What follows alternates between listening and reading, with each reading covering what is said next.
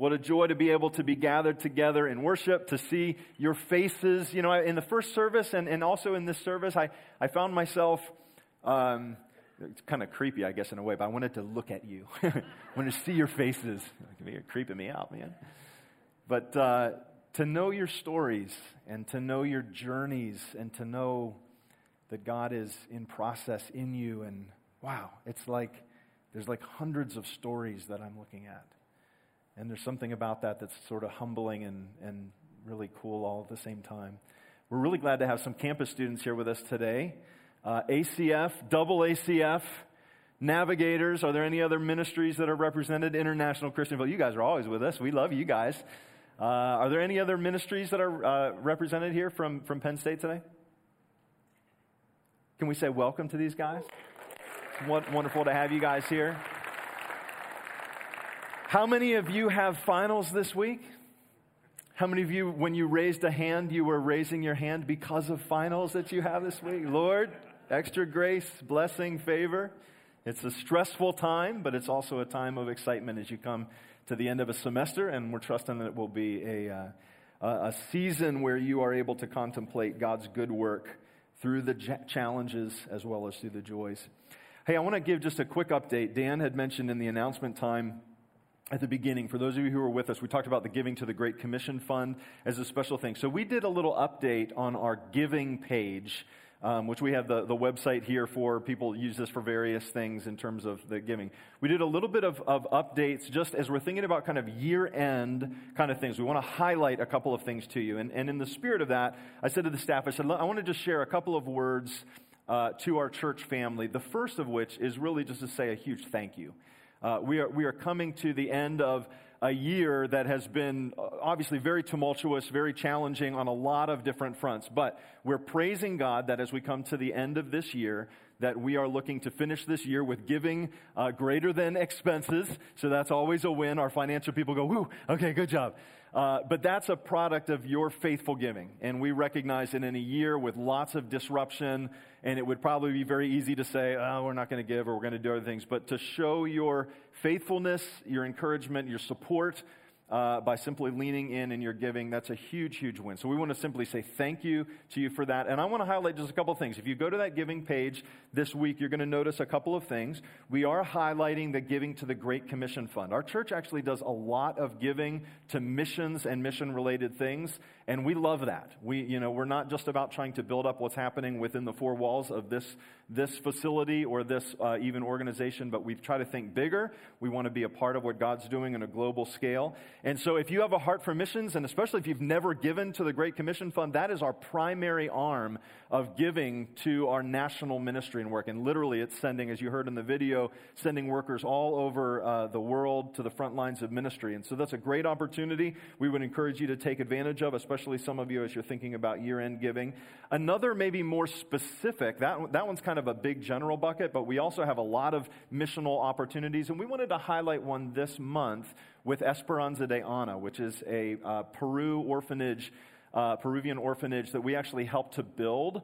And uh, they're doing some interesting sponsorship things of some different family things. And so, if that's on your heart as you look at our giving page and you say, you know what, I'd like to be a part of that, uh, that's a very specific way that you can give. The other thing that I want to note, um, if you look at that page, that you'll see our Faith Forward, which is part of our building campaign. We did a massive expansion of this building. Uh, several years ago. We're actually three years in and you know, I want to just say as a celebration, we're three years into actually using the new facility and the new places, and we are already into our last third of retiring that debt. So that's a great praise. And we're, we're coming to the end of a two year cycle. So in, in December, we'll end what was a two year commitment. Several of you gave pledges to say we're going to help with that next, next thing. And so we're going to kind of see where we are at the end of that two year cycle, coming through year end stuff. And then we're going to put our sights on, you know, knocking out the last third of that, now less than a third. And so we're going to keep you updated on those things. So lots of exciting things that are happening. I wanted to mention that to you, but specifically to say thank you. Your, your generosity uh, is making a huge difference, and may it continue as we continue to move forward. So if you have your Bibles, I want you to turn to Matthew chapter 4. I'm going to read to you a scripture that we actually looked at when we started uh, this Advent series, which we've entitled Child of the Promise. We know who the child is that we're celebrating in Christmas time, uh, but we're looking at some of the many promises that are connected to his coming, his first advent, and of course, looking forward to the ultimate uh, fulfillment of those promises in his second coming, which we're going to talk about here a little bit today.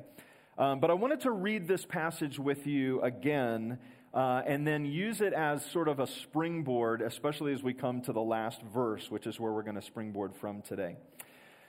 Uh, Matthew 4, verses t- uh, 12 through 17, we're going to hear some quotation of some very sort of common Christmas prophecy from Isaiah uh, that's quoted in Matthew chapter 4. Uh, it says, Now when he, that is Jesus, heard that John had been arrested, he withdrew into Galilee.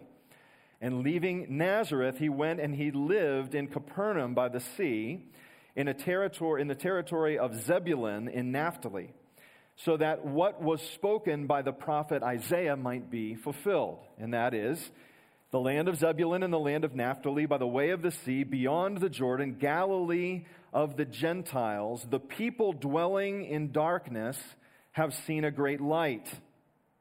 And for those dwelling in the region of the shadow of death, on them a light has dawned. Now, this is a very common passage that we quote around Christmas time, but what I would like us to do is continue through to the next verse, which is where we'll begin our message today. It says, From that time, verse 17, Jesus began to preach saying, Repent, for the kingdom of heaven is at hand. May God add blessing to the reading of his word this morning. I want to just focus on that verse in particular today, though we will look at various passages of Scripture, so keep your Bibles kind of handy. Uh, we'll flip through, uh, look at a lot of different verses today. But from that time, Jesus began to preach.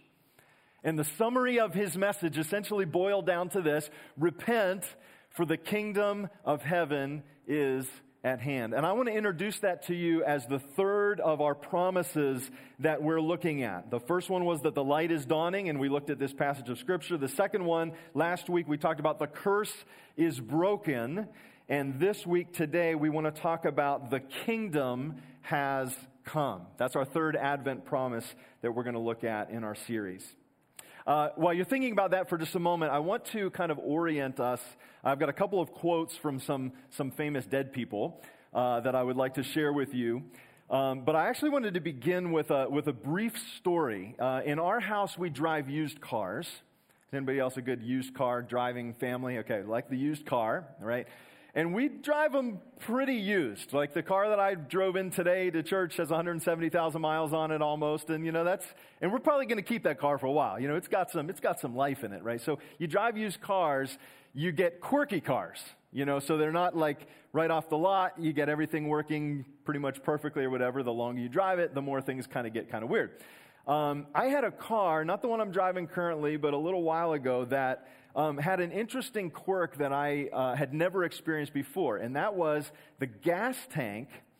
Uh, the, the, the, the like the, the, when you look at the gas gauge, it would go down to a quarter of a tank and then stop which was an interesting little check. Has anybody ever had that experience with their used cars? Okay, oh yeah. It's an interesting, it's a slightly terrifying thing because you're like, oh, I'm on a quarter of a tank. I have no idea what that means. And I found out that I had no idea what it means because I was driving on Atherton Street and there was all kinds of traffic and my car just stopped running. And I was like, I have a quarter tank of gas. What's going on here? But I didn't have a quarter tank of gas. So I took it into the, the, the shop and they were like, yeah, you got this kind of interesting little trick. Uh, your car is going to play on you. So three quarters of a tank, you're good. Half of a tank, you're good. Quarter of a tank, could be anything. You could be almost empty. So that was an interesting quirk. And I share that with you because it reminds me that there's sort of a need to be able to correctly assess your reality. Right? When you think one thing, but in actuality you're living another, that can be, in best case, frustrating. Sometimes it can be very dangerous. And I think in your spiritual life, as we contemplate the promises of Jesus, in many ways, what we're doing is trying to sort of align our lives to kingdom thinking that he has put in place, to kingdom truth that he has done that don't always feel like our reality. And we shared last week when we talked about the curse is broken, the curse doesn't always feel broken. And I think the message that we're looking at today is sort of a companion message that the kingdom has come, but sometimes we look around to say, I'm not even sure where that's happening, and I'm not even 100% sure what that means when Jesus talks about kingdom. So that's our promise that we're going to look at today. But I think that there's something that really is, is good that comes out of this. You know, especially I, I love, you know, being able to speak to young people in their 20s because oftentimes what you are in the process right now is stepping into that kind of critical question of like, what is your life going to actually do? Like, where are you actually going to go? What kind of mark are you going to leave in this world? And what are you going to give yourself to in the next few decades?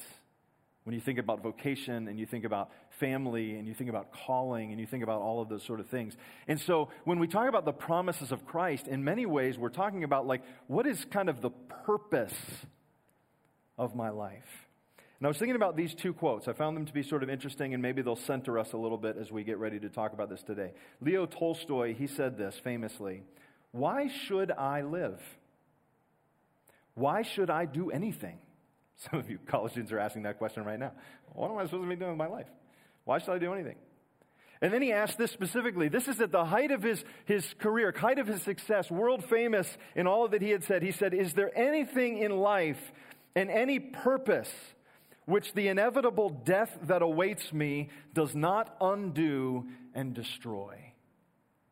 Now, this is either a man in the middle of his midlife crisis trying to figure things out or wrestling with the real existential questions about purpose. C.S. Lewis famously said this, one of my favorite quotes. He said, If I find in myself desires which nothing in this world can satisfy, the only logical explanation is that I was made for another world.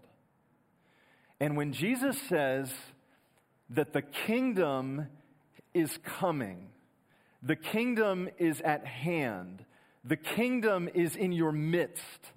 He actually said a whole lot more than that about the kingdom. He talked about it a ton. What he is talking about is, in many ways, I think, the answer to the existential question that we ask What is my purpose? What is my life for? And here comes Jesus saying, I'm actually going to show you by showing you a kingdom that is very different than the world that you're in. So, our third promise today the kingdom has come. We said last week that a key question is not whether I know the promises that have been made, but rather, do I trust the one who has made them?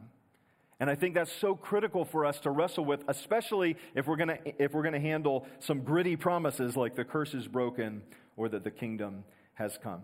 So I want to just look at three things when we talk about kingdom today. The first one is the notion of kingdom defined. And then I want to talk about the kingdom opposed, which many of you are going to say, that kind of finally makes sense in my life. Why is the kingdom uh, feeling so opposed? Because it is. And then finally, the kingdom in your midst. What does that actually mean? So the first point, kingdom defined. Uh, so we read this just a few moments ago, Matthew 4 17. From that time, Jesus began to preach, saying, Repent, for the kingdom of heaven is at hand. So I want to take the most time of this sermon in this first point, if we can settle into it for just a moment. I find it sort of fascinating. So Jesus is beginning his earthly ministry and he's beginning to preach.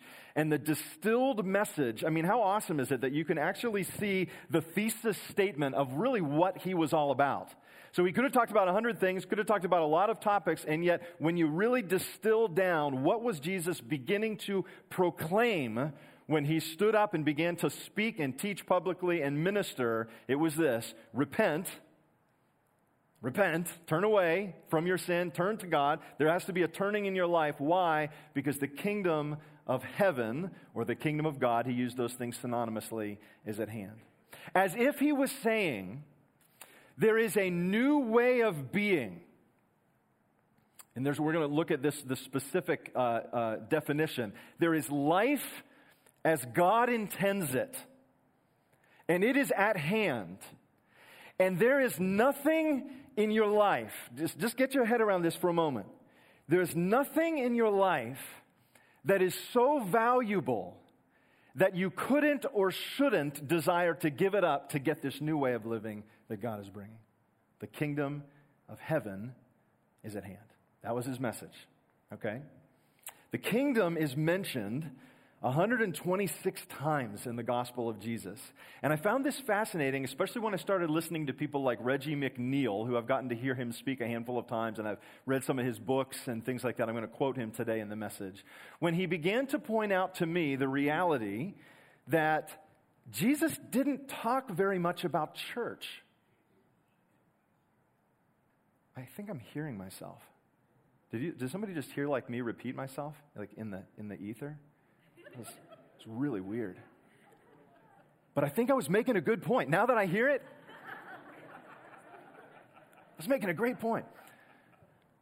Jesus didn't talk about church, at least not a lot or not in the way that we oftentimes think about church, especially if we grew up in the church. Many of us grew up in the evangelical church. Church is a part of what we do. You are here today because on one level or another, or you're joining us online because church is somehow a part of your routine. So it sort of struck me as a little bit interesting, a little bit frightening, to be honest with you, when I realized Jesus didn't actually talk about church very much. He did some. He said things to Peter like, On this rock I will build my church. The gates of hell will not prevail against us. He, he talked about it, but he talked a ton about kingdom. 126 times he references kingdom in the gospel. So things like when he taught his disciples to pray, I'll give you just a couple examples so you don't think I'm making this up. He says, Your kingdom come, your will be done on earth as it is in heaven. He said, That's how you ought to pray, Matthew 6:10. When he preached his Sermon on the Mount, but seek first the kingdom of God and his righteousness, and then all of these other things will be added unto you. Matthew 6:33. When he rebuked the religious leaders of the day, which he saved his harshest criticism, incidentally, for the religious elites of the day, he was asked by the Pharisees when the kingdom of God would come, and he answered them, The kingdom of God is not coming in ways that can be observed, nor will they say, Look, here it is, or there, for behold, the kingdom of God is in the midst of you. To which I am sure some of the religious elites were like, I have no idea what he's talking about. What is he, what is he actually saying? When Jesus was ministering to the oppressed, which he did a lot of that, setting captives free and uh, setting demoniacs free, uh, he actually said this when he was challenged for doing it, because he oftentimes did it at the times that were not uh, very uh, amenable to the religious elites of the day. And this is what he says in Luke 11 20. But if it is by the finger of God that I cast out demons, then the kingdom of God has come to you. So we talked about kingdom sort of a lot. Of course, all of this connects to the ministry and the mission of Jesus. I was thinking about Luke 4. I've preached out of Luke 4 a lot. I think I'm just fascinated by it. Uh, the way in which Jesus, as he began his earthly ministry. Do you know the first thing that happened to Jesus when he began his earthly ministry? Do you remember what happened? Began his earthly ministry, beginning of Luke 4. Anybody know what he did?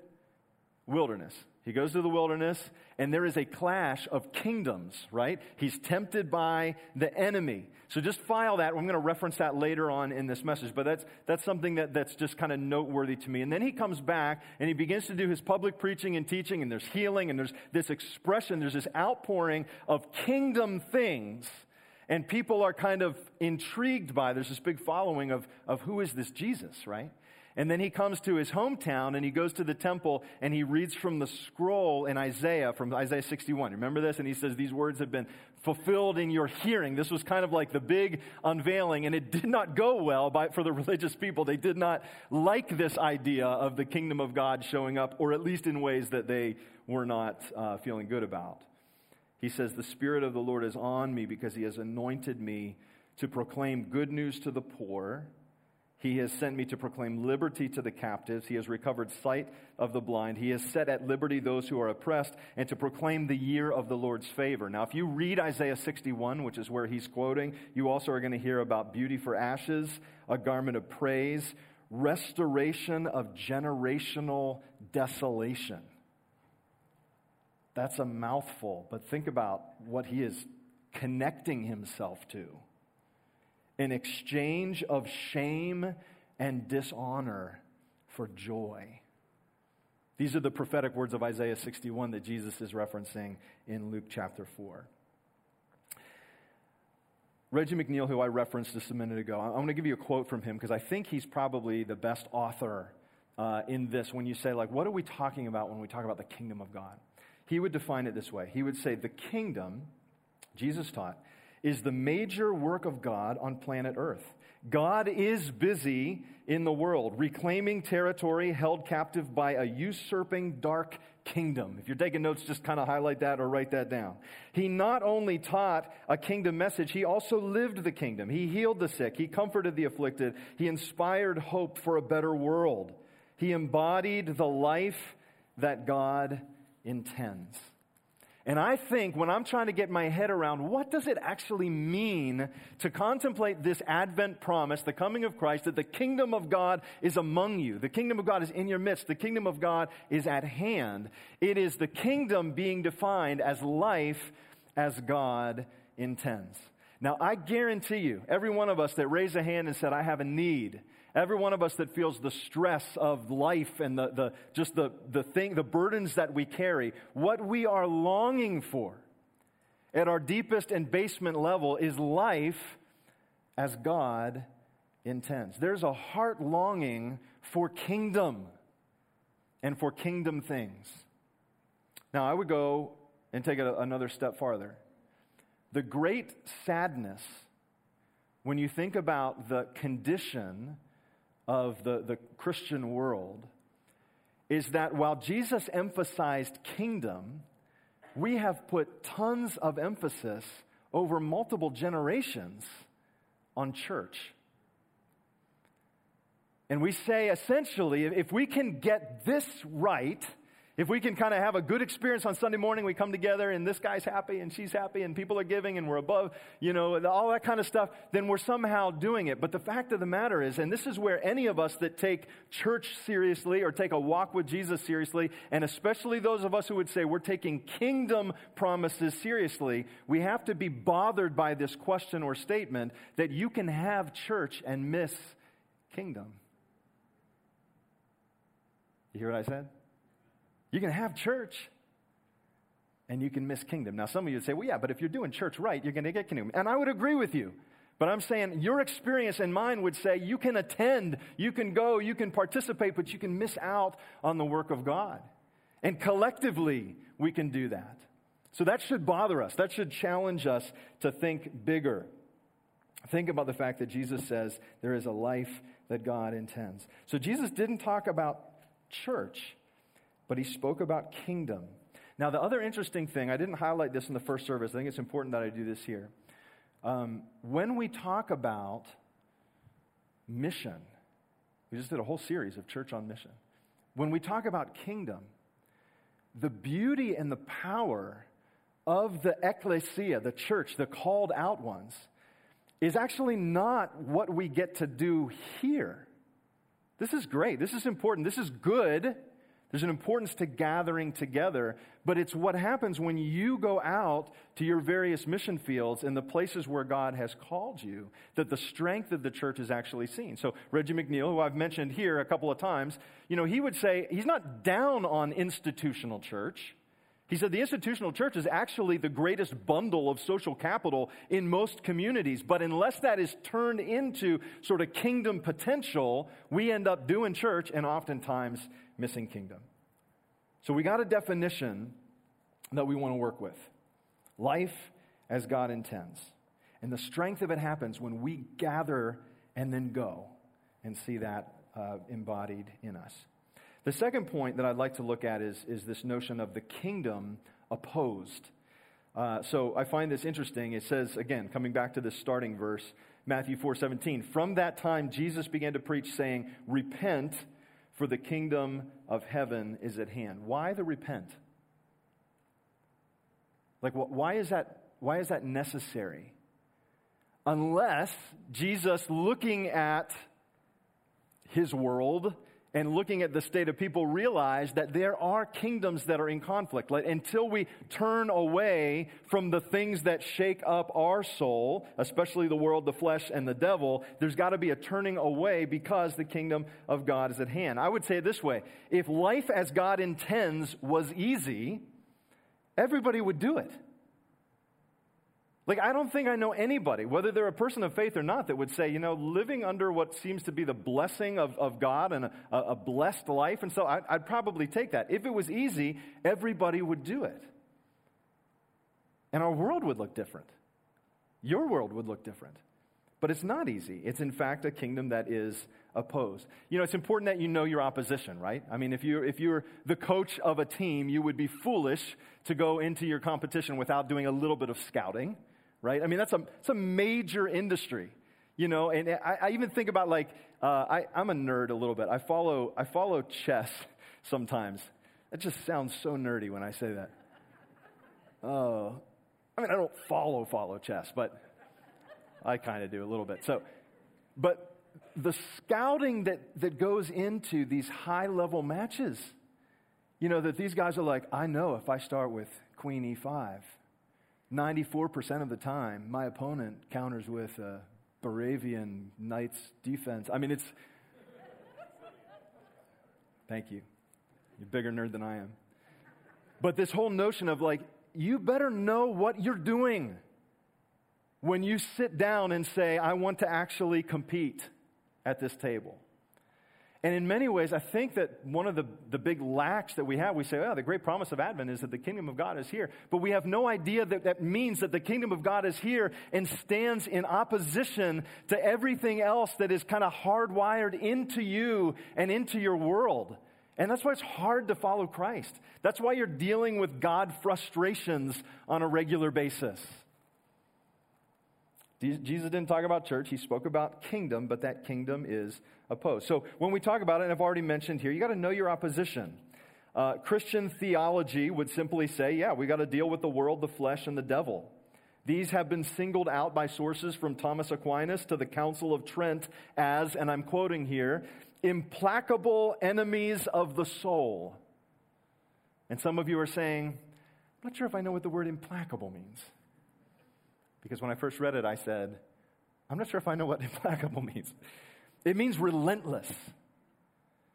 That there's a relentless opposition to kingdom work in your life. Now, I find this also very interesting. I referenced the beginning of Luke chapter 4 and Jesus going out into the wilderness. What did he experience when he was out there? What were the temptations that the devil threw at him? Number one, the flesh. Turn these stones into bread.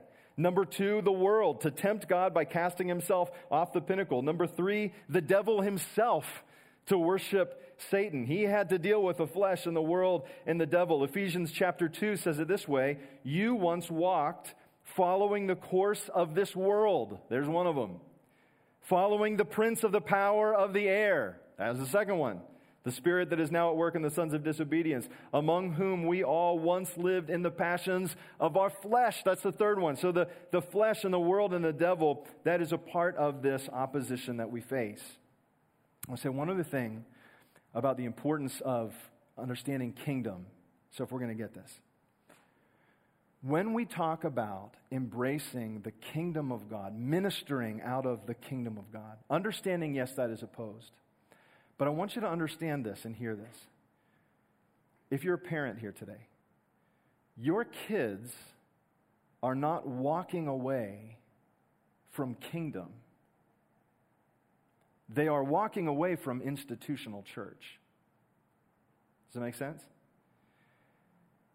Institutional church does not equip me or you or the next generation or whatever to deal with the world and the flesh and the devil. The presence of God, the life of God, and His kingdom come actually does. So other people have said it this way. You know, a lot of people are leaving ministry right now. I, I, get it. You know, I understand. In fact, heard, we heard somebody say recently in our prayer thing, they said, I don't know what Home Depot would do in their hiring strategy without the uh, abundance of people leaving the ministry to go work there. You know? But people aren't leaving the ministry because of kingdom work. People are leaving the ministry because of institutional church, because of the cheap substitute for the presence of God. So we've got to know our opposition. We've got to know what this is. We've got to understand the real thing. And I want to I want to just do do one other thing. I'll, I'll save this one for the for the next point. Let's go let's go to the next point. So the kingdom is opposed. It's not going to be easy. If it was easy, everybody would do it. And yet you are called to be a kingdom person. The third Advent promise: the kingdom of God is in your midst. Uh, point number three. That takes us there. I find it interesting when Jesus says, Matthew 4 17, from that time Jesus began to preach, saying, Repent, for the kingdom of God is at hand. It is here.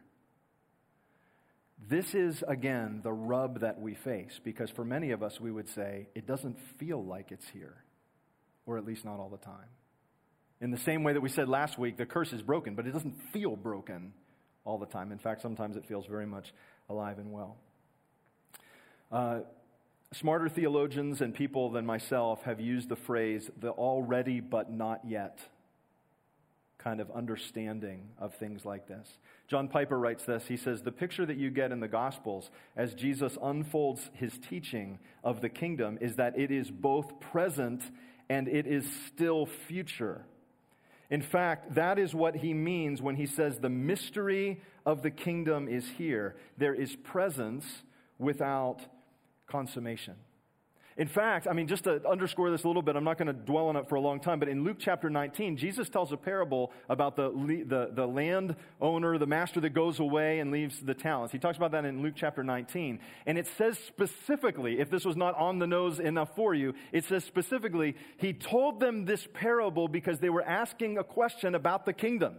They were saying, why isn't the kingdom here in its fullness immediately now? And Jesus, knowing that it was not going to be immediately now in all of its fullness, he tells them this parable. And the parable is the leader goes away, the master goes away, he's coming back with an expectation having established his kingdom. And so we dwell in this place of already, but not yet. You are already positionally sanctified and you're not yet finished in the work that God has for you, right? You are already a child of God if you're in Christ today, and you have a lot of work yet to do. All of these kind of things, already but not yet. The kingdom of God is already at hand. It is already established through Christ's first advent, but will not be consummated until his second one. So I want to wrap up with just a couple practical things. The kingdom of God is at hand, the kingdom of heaven is among you. These are, this is our, our third promise. So I have to ask myself the question what do I do with that? You know, even if I'm starting to understand it a little bit better and understanding that, you know, the, the usurping kingdom and Jesus taking back that which was stolen, the fact that my life actually plays a part, that's that purposeful thing again. And then understanding there's an opposition, understanding my reality so I'm not driving around with no gas thinking I've got a quarter tank, right? So all of those pieces are there. What do I actually do with this? What does this mean for me as a kingdom person? Well, I'm going to give you five things. Uh, some of these come from Reggie McNeal's book that I referenced a minute ago called Kingdom Collaborators. He actually has eight, uh, and I kind of pared them down a little bit. Some of these come from some other sources, but I, I'd ask us to consider this. Number one, as a kingdom person, we view the church as a movement rather than an institution.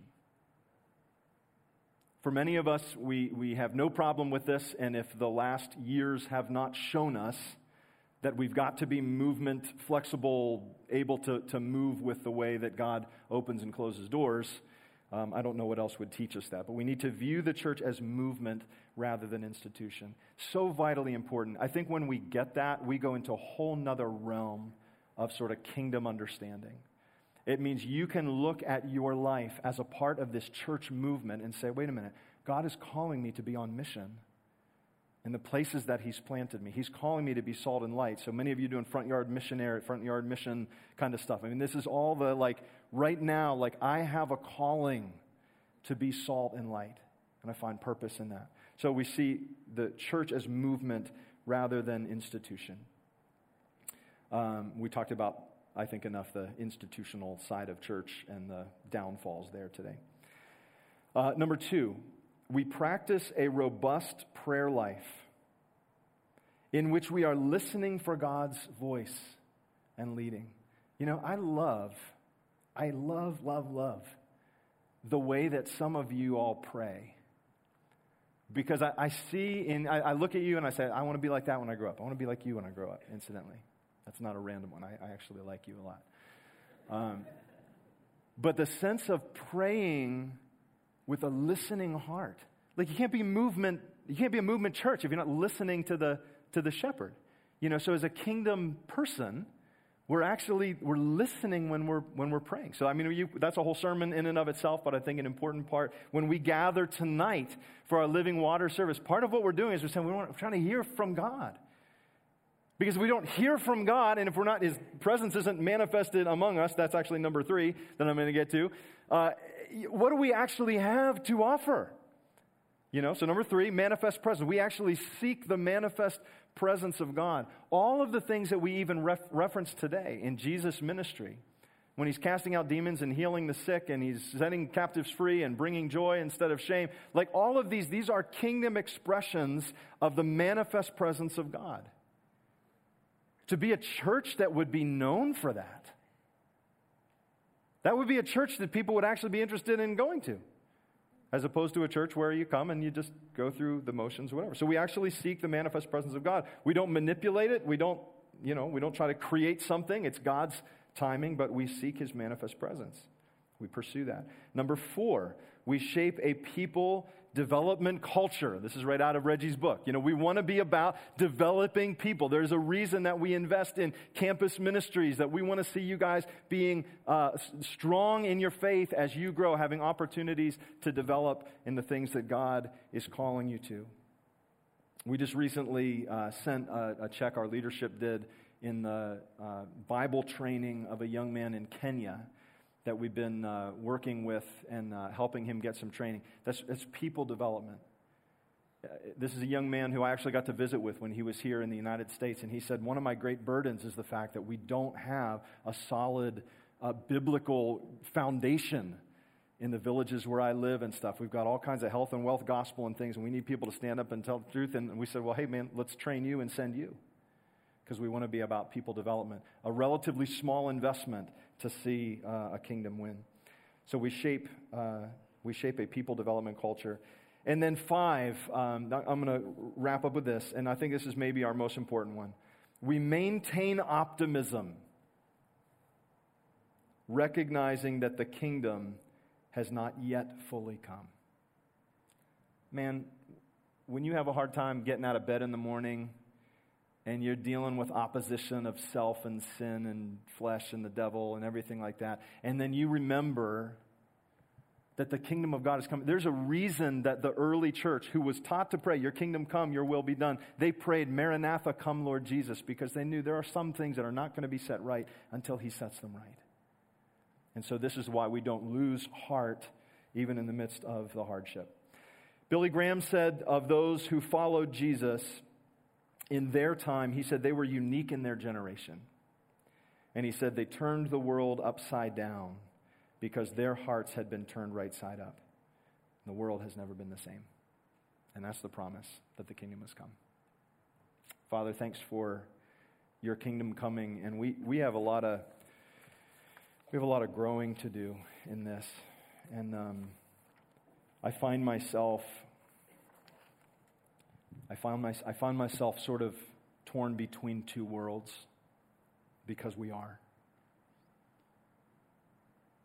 Because we are. And yet you have given us a promise. You have given us a promise that your kingdom is at hand. And we would say, as the Apostle Paul said, that we, we see through a glass darkly, we, we're catching glimpses of your kingdom come. And so we pray for more. And we pray, Maranatha, come, Lord Jesus. And we pray, Your kingdom come and your will be done on earth as it is in heaven. Would you lift our heads and our hearts with that today? I just sense in this room that there's probably a lot of people that need a little encouragement. So, Holy Spirit, would you breathe life? And would you breathe courage? And would you remind us that you are with us? We love you and we thank you. In Jesus' name, amen.